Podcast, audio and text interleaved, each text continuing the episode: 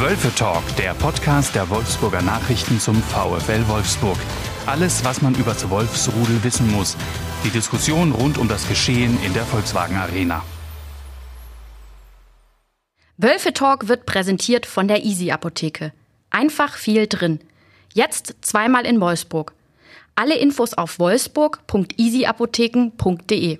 Liebe Hörerinnen, liebe Hörer, herzlich willkommen zum Wölfe Talk, dem Podcast der Wolfsburger Nachrichten über den VfL Wolfsburg. Mein Name ist Leonhard Hartmann. Ich bin seit ja, 2013 mittlerweile schon für den VfL als Reporter zuständig und kenne seitdem schon unseren heutigen Gast. Er gehört zu den, nein, er gehört nicht, er ist der bestinformierte Journalist über den VfL Wolfsburg, arbeitet seit Jahren beim Kicker. Ich freue mich, dass er hier ist und dass ich ihn meinen Freund nennen darf, Thomas Hiete. Bisschen dick aufgetragen, Leo, aber vielen Dank. Hallo. Ja, ich dachte, ich bringe mal ein bisschen Emotionalität direkt zum, zum Start rein, weil wenn wir auf die Tabelle gucken, über unseren Verein sprechen, über den wir beide ähm, berichten, dann fällt es so ein bisschen schwer, die, die ganz große Emotionalität reinzubringen. Vier Spiele, vier Remis. Thomas, ich stelle eine These auf. Das war ein Fehlstart. Was sagst du? Fehlstart wäre mir zu hart. Ähm, das war ein langweiliger Start und das ist ja eigentlich nicht das, was, was der VfL haben möchte. Die wollen Begeisterung schaffen in Wolfsburg, um Wolfsburg herum und, und ein spannendes Projekt, wie man ja immer so schön sagt, was allerdings ein fürchterliches Wort ist. Also jeder Spieler, der kommt und sagt, das ist ein spannendes Projekt, den, den kann man direkt wieder wegschießen. ähm, aber es ist, es ist äh, durchwachsen, würde ich sagen, mit äh, wenig Ausreißern nach oben und nach unten, ein bisschen dröge. Dann hätten sie lieber zweimal verloren und zweimal gewonnen, dann stünden sie mit sechs Punkten jetzt schon anders da. Könnte man auch die, die Stärke so ein bisschen besser einschätzen? Also was gut klappt, sieht man ja. Zwei Gegentore nach vier Spielen ist top. Bestwert in der Bundesliga. Geht nicht, geht nicht viel besser. Äh, was überhaupt nicht läuft, sieht man auch zwei Tore in der Bundesliga viel schlechter geht es nicht. Also sie bewahren sich im Grunde genommen das, was, was sie auch letztes Jahr ausgezeichnet hat. Sie sind, sind eklig zu bespielen, auch für Borussia Mönchengladbach im Heimspiel Champions League Teilnehmer, ähm, die äh, offensiv sehr, sehr stark sind. Da haben sie kaum Top-Chancen zugelassen. Das spricht natürlich absolut für den VfL Wolfsburg. Nur wenn es dann wirklich auch mal nach vorne gehen muss, da sah es lange Zeit dünn aus. In der zweiten Halbzeit fand ich zum Teil richtig gut. Aber das mal über 90 Minuten ähm, auf den Platz zu bringen, das ist der Mannschaft unter Oliver Glasner bislang insgesamt und das jetzt schon seit, seit äh, mehr als einem Jahr zu selten gelungen. Und da diesen Schritt müssen wir gehen. Ist denn diese Entwicklung mittlerweile schon, schon besorgniserregend? Ich meine, du hast letzte Woche ein Interview mit, mit Wout Weckhaus geführt, zufälligerweise ich auch.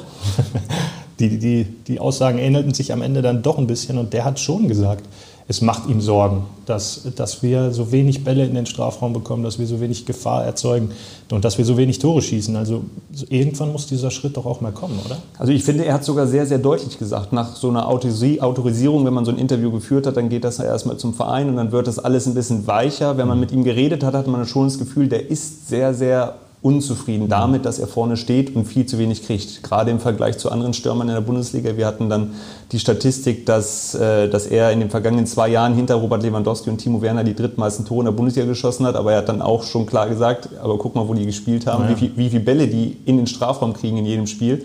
Und er muss froh sein, wenn er mal in Mönchengladbach einen auf den Elberpunkt gelegt bekommt, den er dann reinmachen ja. kann. Das spricht für die Qualität von Wechos, dass er nicht viele Chancen braucht, aber nicht für die Qualität des Wolfsburg Offensivspiels, die von den oder das von den Namen her normalerweise deutlich besser sein müsste, aber es aktuell noch nicht ist. Zumal Wechhaus, der jetzt auch kein, kein Stürmer ist, der sich seine Szenen selbst erarbeiten oder erspielen kann. Also ist ja schon einer, der sehr angewiesen ist auf das, was von draußen hineinfliegt in den Strafraum. Seine Qualität sieht man dann in Gladbach, weiß, wo er steht, nimmt den Ball, haut ihn sofort ins lange Eck. Also das ist ja brutal. Aber warum kommt es so selten dahin? Warum kriegt er so wenig Möglichkeiten, wenn wir jetzt schon ein Jahr darüber sprechen? Also es ist jetzt schon so, gerade auch so, wie der VfL spielt, jetzt sei es im, im 4-2-3-1, im 4-3-3 haben sie diese, diese Flügelspieler, diese Offensiven sind ja gar nicht wirklich Flügelspieler, mhm. die, die nur ganz selten zur Grundlinie gehen. Das sind dann Admir Mimedi, Josep Brecalo, Renato Steffen, die dann sehr, sehr eingerückt spielen. Das heißt, du brauchst schon mal äh, Außenverteidiger, mhm. die, die links und rechts durchmarschieren und dann auch die Bälle reinbringen. Jérôme Roussillon konnte das mal, konnte das mal besser als. Äh, er ist ein Rätsel. Ja, es ist ein Rätsel. Er konnte es mal besser als fast jeder andere in Europa. Ja. Ähm, aber das ist alles weg. Das ist alles weg. Er hat das Zutrauen verloren. Er hat wie ich finde, auch irgendwo, irgendwie fühlt, äh, hat man das Gefühl, er ist nicht völlig austrainiert. Ähm, der bricht da kaum noch durch auf, auf der linken Seite. Paulo Ottavio hat das, wenn er mal fit ist, und das ja. ist auch das nächste Problem, äh, finde ich besser gemacht. Und rechts hat jetzt Riedle Baku einen durchaus guten Eindruck hinterlassen. Von und auch gleich in die Elf des Tages befördert? Ja, das hat er, hat er sich auch fast verdient. Also defensiv sehr stabil, sehr schnell, fußballerisch stark, sogar auch, auch ein, zwei gute Hereingaben, dann das Tor vorbereitet. Also das, das macht Hoffnung dass da auf recht was ist, wenngleich Kevin Mbabu das vorher auch gut gemacht hat. Ähm, bei allen fußballerischen Mängeln hat er mit, seinem, mit seiner Geschwindigkeit und der Robustheit durchaus auf, dem, auf der rechten Seite für Betrieb gesorgt. Aber trotzdem, dass der die Leute mal hinter die Kette kommen, die Bälle in den Rücken mhm. spielen, äh, Wechos bedienen, flach hoch, das ist viel zu selten. Und und gerade Breckerlo und Mimedi, so war es dann auch am, am Samstagabend in Mönchengladbach, das sind zwei Spieler, die immer gerne den Ball in den Fuß haben wollen und nicht in den Lauf, die diesen Tiefgang nicht haben. Und das wünscht sich Oliver Glasner schon, seitdem wir ihn jetzt kennen. Redet er von Tiefgang, Tiefgang, ja. Tiefgang, nur ähm, man sieht es zu selten. Mal schauen, ob dann Maximilian Philipp die, die erhoffte Verstärkung ist, der genau das dann mitbringt. Steht zumindest als, als Angreifer für jemand, äh, als Typ, der eben genau diese Tiefe dann, dann vielleicht findet. Am Samstag hat er, glaube ich, ein paar Minuten nur bekommen, kurz vor Schluss eingewechselt. Da konnte man jetzt noch nicht so viel herauslesen, ein bisschen Trainingsrückstand aus Moskau mitgebracht, aber der könnte auf jeden Fall so ein Typ sein. Ansonsten, ja, die Außenverteidiger, die du ansprichst, wenn wir mal nach, nach Leipzig, Dortmund, auch Bayern schauen, die gehen halt die Außenverteidiger mit Tempo zur Grundlinie und fackeln einen nach dem anderen in den Strafraum, wo dann drei, vier, fünf Leute stehen, die die abnehmen können. Und in, beim VfL ist genau diese Wege, waren halt zu häufig versperrt. Also da auch Roussillon als Beispiel kommt nicht mehr durch, finde ich auch, wirkt auch nicht immer austrainiert, aber vor allem wirkt er überhaupt nicht mehr mutig. Also als hätte er komplett, ja, also all das verloren, was ihn in der ersten Saison unter Bruno Labbadia ausgezeichnet hat, wo es ja diesen praktisch schon Signature-Move des VfL von hinten gab, Castells langer Abschlag über links, Roussillon kriegt den Ball, legt ihn nach vorne und geht an einem Gegenspieler vorbei, ballert den Ball in den Strafraum und, und Welchhaus hält die Kelle hin und haut ihn rein. Also ist komplett weg. Also von dem Tag an, äh, als, als Oliver Glasner zu, zu Jerome Roussillon Dreierkette gesagt hat, ist bei ihm irgendwas äh, verloren gegangen. Comment? Äh, Qu'est-ce Obwohl er es ja im Grunde genommen, ich glaube aus dem 3-5-2 mhm. in etwa schon aus, aus äh, Frankreich kannte. Ähm, aber das, das muss man irgendwie beiden vorwerfen. Also Glasner hat es bislang nicht geschafft, das Potenzial aus Jérôme Roussillon rauszuholen. Und Roussillon hat sich auch nicht, hat es auch nicht geschafft, ähm, sich auf den Trainer und dessen Ideen irgendwie einzulassen. Und äh, das, das wirkt verfahren. Ähm, keine Ahnung, ob er da nochmal rauskommt. Mhm. Ähm, wenn man überlegt, nach dem ersten Jahr hätte er womöglich für, für sehr, sehr viel Geld äh, nach Spanien oder sonst wohin wechseln können, womöglich, wenn sich das mal konkretisiert hätte. Barcelona galt sogar als interessiert. Galt als interessiert, ja. ja. Ähm, und das hätte ich ihm auch alles zugetraut. Ich hätte Jérôme Roussillon in der Verfassung seines ersten Jahres, hätte ich jeden internationalen Topclub zugetraut. Ja. Aktuell ist er ein Durchschnittsverteidiger in der Bundesliga und das ist eigentlich nicht das, was, was, was er kann. Nicht mal unangefochtener Stammspieler beim VfL, wenn Ottavio fit ist. Ja, auch der. Otavio kam aus, aus Ingolstadt, also ja, das, das, das, das, war normalerweise nicht seine Kragenweite. Jetzt kann er froh sein, dass Otavio äh, immer mal wieder verletzt ist, denn sonst, glaube ich, hätte Otavio mittlerweile den Stammplatz fast sicher. Ah, die Frage, ich meine, wir diskutieren jetzt, wenn es ums Tore schießen geht, um die Außenverteidiger. Das hört sich ja erstmal komisch an, dass die Verteidiger dann letztlich ein Grund für die, für die Torflaute sein können. Aber ist es vielleicht genau das? Der Mittelstürmer ist gehobene Bundesliga-Klasse, internationale Klasse wahrscheinlich sogar mit Wechhorst. Ähm, aber so, was ihm, was ihm zuliefert und was, was zum Torerfolg führt, all das ist bisher noch nicht auf dem Niveau? Bei Josep Brekalo reden wir jetzt schon seit vielen Jahren über Potenzial und großes Talent und das ist er auch. Also das, das, das ist er definitiv und der wird bestimmt auch nochmal bei einem größeren Club Fußball mhm. spielen, könnte ich mir zumindest vorstellen. Das Aber bei ihm kommt dann auch äh, relativ schnell. Da fehlt die Konstanz. Auch in Mönchengladbach hat er immer wieder, ist ein, ist ein Schwungrad in der Offensive, aber mhm. macht was Gutes und rennt in der nächsten Aktion äh, fast schon blind gegen seinen Gegenspieler. Und das, das hat man immer wieder. Admir Mimedi ist, ist mal gut, dann ist er mal verletzt, dann ist er mal wieder ein bisschen schlechter, dann macht er mal wieder was Kreatives. Ähm, da fehlt mir auch insgesamt, gerade wenn wir über Offensivspiel spielen, die Besetzung im Strafraum. Das ist ja auch beim VfL auch immer wieder, wieder Thema, dass, dass dann, wenn so ein Ball dann tatsächlich mal reinkommt, da darf dann nicht nur Wort Wechos stehen, ja. der dann für, für die Abwehrkanten relativ leicht zu verteidigen ist. Dann müssen dann natürlich auch die Schlagers und Arnolds alle mit rein in den Strafraum, ja. die Brecker los. Und da haben sie auch noch äh, äh, wirklich Verbesserungsbedarf. Ja. Ähm, heißt, wir sind jetzt vom, vom Fehlstart oder vom Nicht-Fehlstart zu diesem Thema gelangt. Ähm, dieses Wort Fehlstart willst du noch nicht in den Mund nehmen, auch wahrscheinlich erstmal noch zwei, drei Wochen abwarten. Wenn sie jetzt zu Hause gegen Arminia Bielefeld verlieren und dann mit vier Punkten dastehen, dann könnte man schon sagen, das Ding äh, ist fehlgestartet. Zumal ja auch dieses Europa League aus noch überall ja, ja. schwebt. Das darf man nicht vergessen. In einer echt kläglichen Leistung in Athen. Äh, der Chance beraubt, äh, auf internationalen Ebenen ähm, unterwegs zu sein. Auch das schwebt ja hier noch so ein bisschen über dem, über dem Saisonstart. Ich hatte mit einem, mit einem Spieler gesprochen, der gesagt hat, die Saison ist jetzt schon im, im Arsch sozusagen. Ja. Die Saison ist jetzt schon im Eimer, ja. Ähm, ja, muss man dann eben schaffen. Ich finde, die, die beiden Auftritte danach, nach diesem Euroleague aus gegen Augsburg, war zwar nur ein Unentschieden und jetzt auch in, in, in Mönchengladbach, was auch nur ein Unentschieden waren, sprachen aber für die Mannschaft. Also es waren keine Auftritte, in der man der Mannschaft angemerkt hätte, wow, das müssen wir jetzt erstmal verdauen, sondern vielmehr, okay, lass uns doch irgendwas draus machen. Also da finde ich, war dieses Augsburg-Spiel ein, ein, ganz wichtiges Zeichen, um zu mhm. gucken, passt das zwischen Mannschaft und Trainer? Hätten, hätten die, hätte die Mannschaft jetzt schwere Zweifel am Trainer gehabt? Äh, hätte ich mir vorstellen können, dass das so irgendwie so wirklich ein, nach diesem Athen-Dings und nur kurzer Pause ein ganz mieser Auftritt wird. Mhm. Und dann hätte man fragen müssen, boah, kriegen Passt sie das, das aus, den, ja. aus den Klamotten mhm. geschüttelt oder brauchen die dann irgendwie einen neuen Impuls vom, mhm. vom neuen Trainer? weil das irgendwie sich ja schon seit langem zieht, dass das irgendwie nicht so richtig prickelt, wenn der VfL spielt.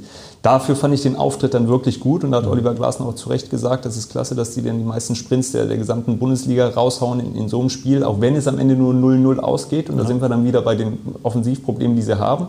Aber von der Einstellung und von der viel zitierten Mentalität auf dem Platz war das ein, ein, gutes Indiz dafür, dass der Trainer die Mannschaft zumindest erreicht und, und die nicht auf welche Art und Weise auch immer gegen ihn spielen oder einfach nicht gepackt werden von ihm. Ja. Schauen wir, ähm, wie die das in den nächsten Spielen regeln. Es gab am Samstag nach dem, nach dem späten Ausgleichstor ähm, von Wout Wechhorst ähm, eine echt interessante Szene im Borussia Park. Der, der Weghorst lief dann zum Betreuer und dann, dann gab es ja diesen berühmten Gascho-Jubel jetzt mittlerweile, der sich schon durch alle äh, Zeitungen außer deine gespiegelt hat. Ja, das war für mich dann nur ein Torjubel und, und nichts, was, was jetzt äh, weiter ja. Erwähnung braucht bei uns. Darüber hinaus gab es nämlich eine viel interessantere Szene, nämlich dass Oliver Glasner ähm, die anderen Spieler, die jetzt nicht mit Wout Weckhaus jubelten, herangerufen hat und gerufen hat praktisch, Leute, freut euch doch mal, jubelt mal mit dem Torschützen, weil jeder wirkte so sehr mit sich selbst beschäftigt. Selbst ähm, Weghorst lief nach seinem Tor, da kam Maximilian Arnold an und wollte mit ihm abklatschen, den schickte er so unwirschen Hände druckte irgendwie zur Seite und lief zum, zum Betreuer, um mit dem zu jubeln. Aber die Mannschaft kam als Pulk, als Gemeinschaft nicht zusammen zum Jubeln. Und das hat Oliver Glasner gestört. Er hat gesagt, Leute, wenn wir schon so selten Tore schießen, dann freut euch doch mal darüber, dass wir uns belohnt haben für den Aufwand. Ist das, ja, These 2, die ich jetzt hier so ein bisschen mitgebracht habe, Thomas, wer keine Begeisterung in sich trägt, kann auch keine auslösen? Ist so und das finde ich äh, nicht nur seit Mönchengladbach arg bedenklich, weil dieses Thema herrscht intern da in Wolfsburg schon, schon ganz lange. Die hatten im letzten Jahr, ähm, Oliver Glasner hat mir das mal im Interview erzählt, in Alexandria haben sie den, die, die Gruppenphase, den Einzug, den, den Einzug in die K.O.-Runde perfekt gemacht. Mhm. Ähm, schlechtes Spiel, 1 zu 0 gewonnen. Mhm. Entsprechend mies war die, die Stimmung danach in der Kabine und der Trainer musste seine Mannschaft animieren, sich doch einfach mal zu freuen über einen Sieg ja. irgendwo äh, in, der, in, der, tiefsten Ukraine und ähm, glücklich zu sein, dass man das Ziel erreicht hat, äh, zu überwintern im Europapokal. Und das musste er auch am, am, vorletzten Spieltag auf Schalke, da haben sie 4 zu 1 gewonnen. War es 4-1? Ich bin mir gar nicht mehr ganz Oder sicher. 3-0? 4-0. Das sagen wir, Sie haben deutlich gewonnen. Sie haben, Sie haben klar gewonnen äh, auf Schalke und auch da äh, musste der Trainer die, die Mannschaft animieren zu jubeln und jetzt in Mönchengladbach auch wieder. Das heißt, da fehlt irgendwie eine Grundbegeisterung. Ja. Und Oliver Glasner hat schon vor der Saison im Interview gesagt, Sie müssen intern erstmal diese Begeisterung schaffen, damit auch dieser Funke aufs Publikum, das momentan leider Gottes kaum da ist, ja. überspringen kann.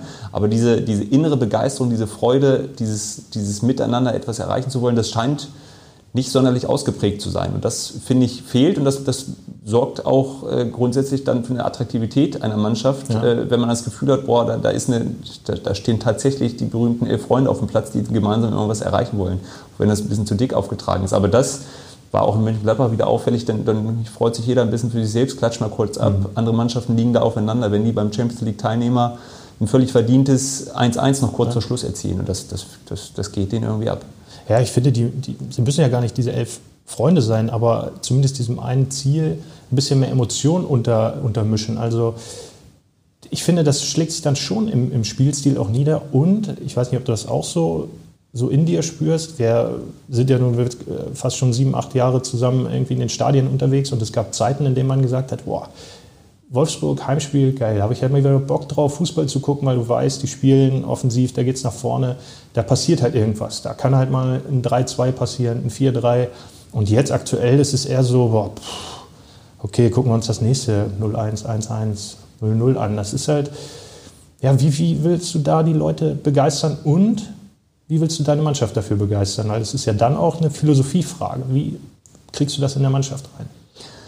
Das ist eine Typenfrage. Wenn man jetzt die, die, die Lieder des VfL anguckt, das sind eigentlich gute und positive Typen. Wout mal äh, ausgeschlossen, der, ist, der reißt zumindest mit, auch wenn er nicht immer positiv ist. Ja.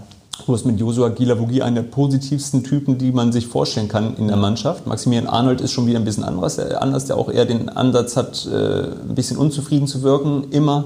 Hat sich aber gebessert, finde ich. Er hatte hat vor zwei, drei Jahren ja. eine andere Körpersprache. Er liegt auch nicht mehr so viel auf dem, auf dem Rasen. Ja, genau. Das finde ich auch total gut. Also sonst konnte man ja wirklich die Uhr nachstellen, dass, ja. er, dass er wieder auf dem Rasen liegt und sich krümmt. Mittlerweile ist er tatsächlich ein, ein, ein absoluter Führungsspieler in diesem Team, aber auch nicht zwingend derjenige, der die, die positive Energie ausstrahlt dann.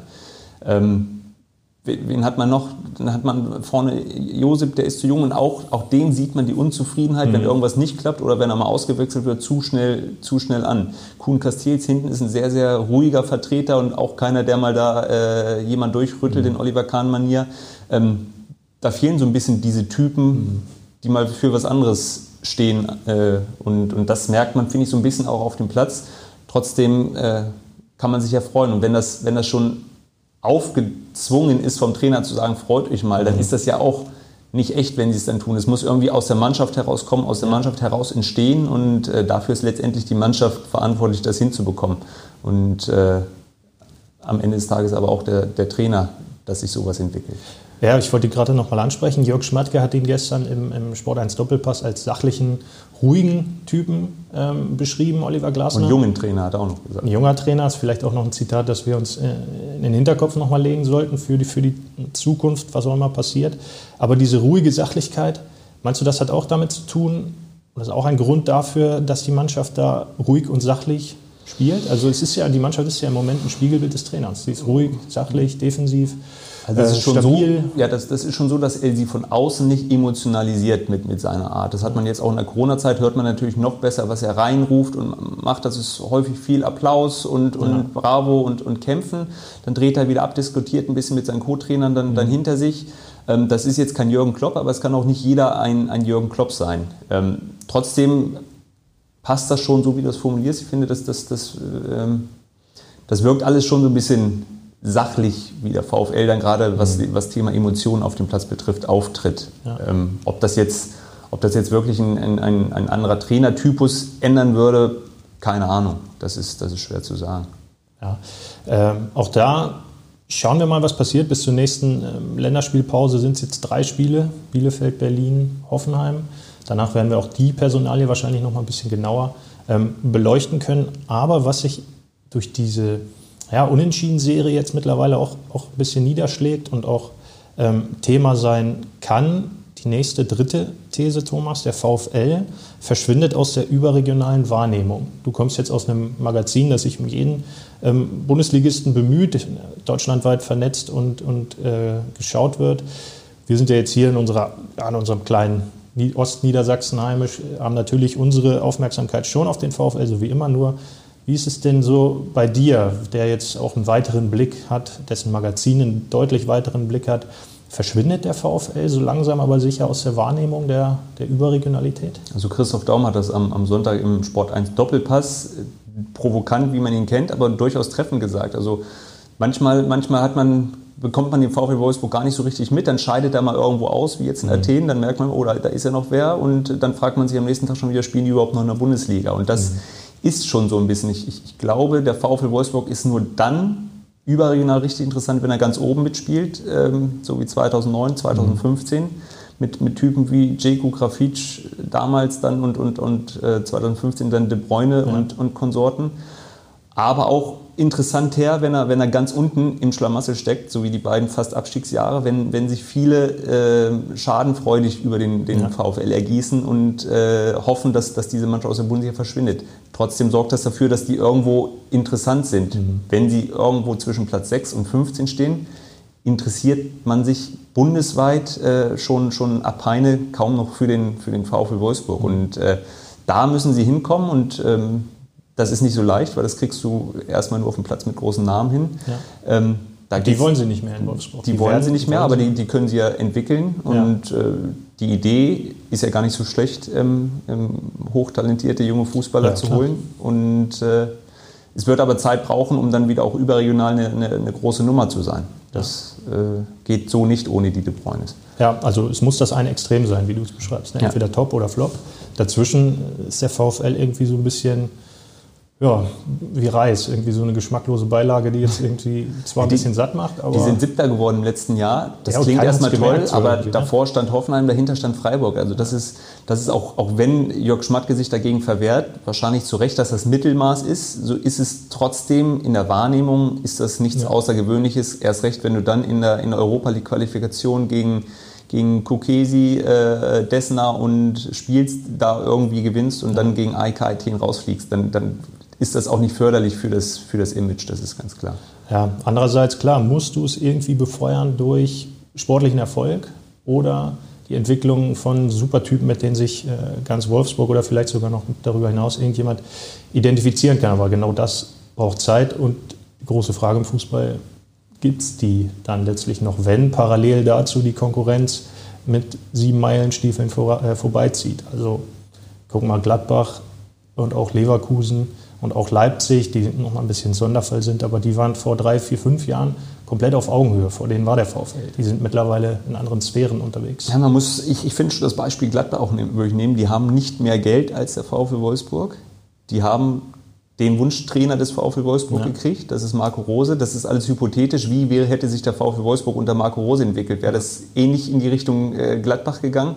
Weil zu dem Zeitpunkt, als beide große wollten, standen sie dicht beieinander. Ich mhm. weiß nicht, wie viel Unterschied war das am, am, letzten Spieltag der Saison. Nicht viel. Damals, es war nicht viel und das ging natürlich dramatisch auseinander. Ja. Gladbach hat ganz spannende Spielertypen in der Mannschaft. Äh, Tyram, Player, ein Embolo, den sie den Klaus Allos auch ja. äh, mit Macht zum VfL holen wollte. Die haben junge Spieler wie, wie Neuhaus und äh, Nationalspieler wie Ginter in ihren Reihen. Aber auch entwickelt. Auch entwickelt, ja, ja. Und äh, an solchen Clubs muss sich der VfL zwingend messen und da hängen sie oder hinken sie relativ deutlich mittlerweile hinterher. Dass, dass Leipzig, die 2009, als der VfL Meister war, ähm, noch gar nicht wirklich existierte ja. und 2015, als sie Vizemeister beim Pokal geholt haben, hat Leipzig, glaube ich, noch in der zweiten Liga ja. gespielt. Die sind natürlich mit, mit Riesenschritten vorbeimarschiert. Ja. Und das ist dann bitter, dass, dass in dieser Phase des VfL dann das Volkswagen Probleme bekommen hat, erst durch, durch den Dieselskandal. Mhm jetzt durch Corona. Das ist alles äh, einerseits blöd für den VfL Wolfsburg, andererseits haben sie immer noch so viel Geld, dass eigentlich mehr drin sein müsste. Ja, gerade wenn wir nochmal das Beispiel äh, Mönchengladbach nehmen, da ist es ja auch der Spielstil. Das ist, die Gladbach steht für, für etwas, für Vollgas-Offensive. Wenn jetzt alle fit sind, gut, am Samstag das Spiel war jetzt sehr ausgeglichen, aber im Normalfall ist Gladbach super attraktiv. Eine super stark, schön anzusehende Mannschaft die astreinen Fußball nach vorne spielt und auch damit eben Begeisterung an, an auslöst. Und so schließt sich ja dann letztlich auch wieder der Kreis zu den Themen, die wir vorher so Dann frage ich dich, wofür steht der VfL Wolfsburg? Für welchen Spießziel? Ja, das fragst nicht nur du mich und ich mich, sondern ich glaube, da fragen sich auch einige intern so ein bisschen, ähm, wohin es gehen soll. Ich glaube, also die Idee war ja klar, Oliver Glasner kam, wollte 3-4-3 spielen, wollte extremst hochpressen, schnell umschalten. Das, sollte, das, das klang alles nach dem, dem FC Liverpool Deutschlands zu sehen ist davon relativ viel. Was sie, was sie, wofür sie stehen, ist, sie sind ein ekliger Gegner, ja. die viel sprinten, zweikampfstark sind und, und dadurch schwer zu, zu bezwingen sind. Das kann aber nicht der Anspruch sein, wenn man, wenn man sieht, welche Möglichkeiten der VfL hat, einfach nur eklig zu sein für, für andere Mannschaften. Das schafft nämlich Arminia Bielefeld. Ich wollte es gerade sagen, zumal Union Berlin äh, auch dafür steht. Also die Defensive ist ja jetzt nicht das, ähm, wofür man ins Stadion geht und was auch so extrem ähm, schwer zu etablieren ist. Weil oft, wenn es Trainerwechsel gibt, ist ja das Erste, was der neue Trainer macht, erstmal die Defensive stabilisieren und gucken, dass wir über Standards und vielleicht kontergefährlich sind. Und wenn man jetzt nach über einem Jahr Oliver Glasner mal Revue passieren lässt, was er von seiner ursprünglichen Idee noch im Kader hat oder was, was die Mannschaft auf den Platz bringt, dann ist da nicht mehr viel übrig. Also kam mit der Dreierkette, mit der Idee, wie du sagst, Vollgas vorne drauf zu gehen. Jetzt mal am Samstagsbeispiel bleiben, anderes Spielsystem, andere Ausrichtung. Also hat sich der Trainer gut angepasst oder hat die Mannschaft nicht zum Trainer gepasst? Oder ich, ich glaube, der Trainer musste sich zwangsläufig anpassen, weil er das Gefühl hatte, dass er die Mannschaft schon verliert. Ja. Weil der Impuls, äh, bitte wieder Viererkette zu spielen, kam ja auch aus der Mannschaft. Er hat ähm, öffentlich die deutlichen Ansagen von der sportlichen Führung bekommen, dass er doch mal sein, seine Systematik über, überdenken muss. Damit ist der Trainer natürlich automatisch schon mal geschwächt ja. worden. Ähm, und so musste er sich selbst entwickeln. Ich finde, das hat er eigentlich ordentlich gemacht. Zumindest was die, was die Stabilität angeht. Aber dieses Offensivspiel, diese Wucht nach vorne rein, das, ich erinnere mich letzte Saison an die Spiele gegen Gladbach und Schalke, da hat man mal ganz kurz nach dem Systemwechsel ja.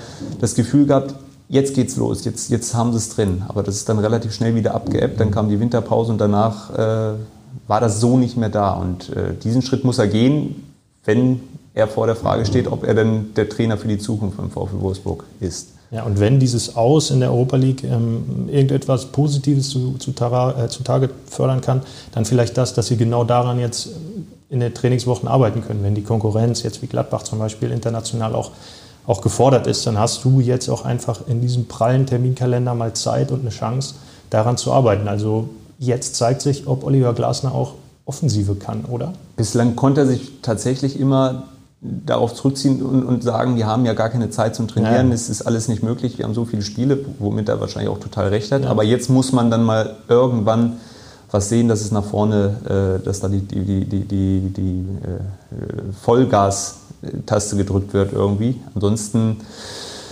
bleibt es beim Einheitsbrei und dann wird man irgendwo Siebter, Achter, wenn es gut läuft, Sechster, aber so richtig mhm. reißt das dann auch kein vom Hocker. Nee, und genau das, was wir eben besprochen haben, die Wahrnehmung wird dann vielleicht auch nicht mehr nur überregional, sondern auch regional so ein bisschen schwinden und dann. Das Problem haben sie schon, wenn, wenn sie auf die Zuschauerentwicklung vor ja, ja. Corona geguckt haben, da konnten sie ja schon nicht glücklich sein. Ja. Und äh, das waren sie auch nicht. Und diese Zuschauer müssen sie erstmal irgendwie wieder, wiedergewinnen. Und ob das jetzt nach dieser Phase der, der Fußballentwöhnung die, glaube ich, gerade stattfindet, so leicht in Wolfsburg geht, da habe ich, da habe ich tatsächlich meine Zweifel. Ja, man sieht ja auch an einigen Punkten schon, dass diese 20 Prozent Kapazität nicht mal ausgefüllt werden können an Zuschauern. Das hatten wir in Wolfsburg, ich glaube auch in Stuttgart und es ist ja ein Stück weit auch an der Verantwortung der Menschen zu erklären, jetzt nicht rauszugehen. Also man muss das Ganze ja nicht teuflisch und vor allem auch nicht ähm, äh, lächerlich machen, dadurch, dass Wolfsburg nicht mal jetzt das Stadion voll bekommt. Das ist jetzt in der Tat kein, kein VfL-Problem. Ja. Genau, zumal es ja auch letztlich eine Verantwortung der Gesellschaft ist, gerade zu Hause zu bleiben. Andererseits ähm, kommt dann wieder das Thema auf. Ne? Dann ist wieder das Thema 20 Prozent. Ich glaube, gegen Augsburg durften 6000 Leute ins Stadion und dann waren es 4000. Ja, ich glaube, also, auch gegen Leverkusen hätten sie das Stadion nicht vollgekriegt, hätten es die, die 6000 sein dürfen. Ähm, ja. Und du kriegst es natürlich auch schwerer voll, wenn du die ersten beiden Heimspielsaison 0 zu 0 spielst. Dann ja. fragt man sich schon, gehe ich in das äh, in Anführungszeichen Risiko und, und begebe mich da mit 6000 anderen an einen Ort oder bleibe ich nicht lieber zu Hause vorm Fernseher sitzen und gucke mir das, das 0 zu 0 an? Und, äh, ja. Oder mache was ganz anderes. So. So, Thomas, vielen Dank, dass du dir die Zeit genommen hast für den Wölfe-Talk. Du kannst gerne noch mal irgendwann wiederkommen. Melde dich einfach. Ja, habe ich deine Nummer? Deine Nummer habe ich? Nee, die hast du, glaube ich, nicht mehr. Ich hast du geändert, ne? Habe ich geändert. Ja, ja. also ist auch richtig. Äh, liebe Hörerinnen, liebe Hörer, vielen Dank fürs Zuhören. Ähm, wir hören uns wieder vor dem nächsten VfL-Heimspiel ähm, gegen Hoffenheim. Vielen Dank. Bleiben Sie, bleibt ihr gesund und alles Gute. Bis demnächst mal wieder. Ciao, ciao. Mehr Podcasts unserer Redaktion finden Sie unter wolfsburger-nachrichten.de slash podcast.